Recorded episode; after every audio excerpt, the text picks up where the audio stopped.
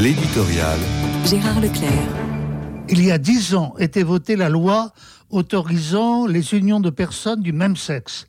Il s'agit bien de la seule initiative du quinquennat de François Hollande dont on se souvient aujourd'hui.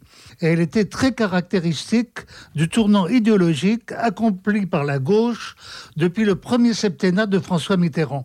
En effet, le président, élu à ce moment-là sur un programme commun élaboré avec le Parti communiste de Georges Marchais, a accompli un tournant décisif et même spectaculaire en 1983 sur l'insistance de son ministre Jacques Delors. Il n'était plus question de mettre à bas le système capitaliste et d'envisager une révolution sociale. C'est désormais vers le sociétal que se tourne la gauche, c'est-à-dire la société considérée non plus sous l'angle économique et social, mais celui des mœurs, des mentalités, des attitudes devant la vie.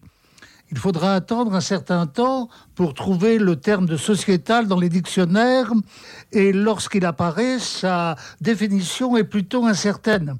Mais l'évolution de la civilisation va permettre de préciser le concept.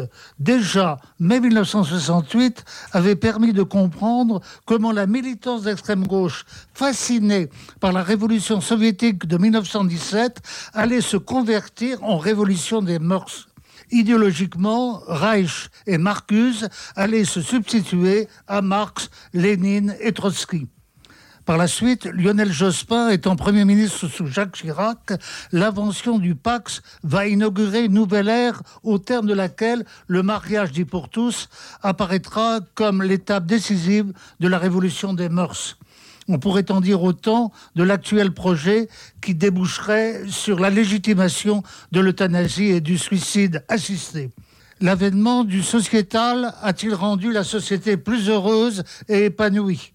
À lire un témoin balsacien comme Michel Houellebecq, on peut fortement en douter.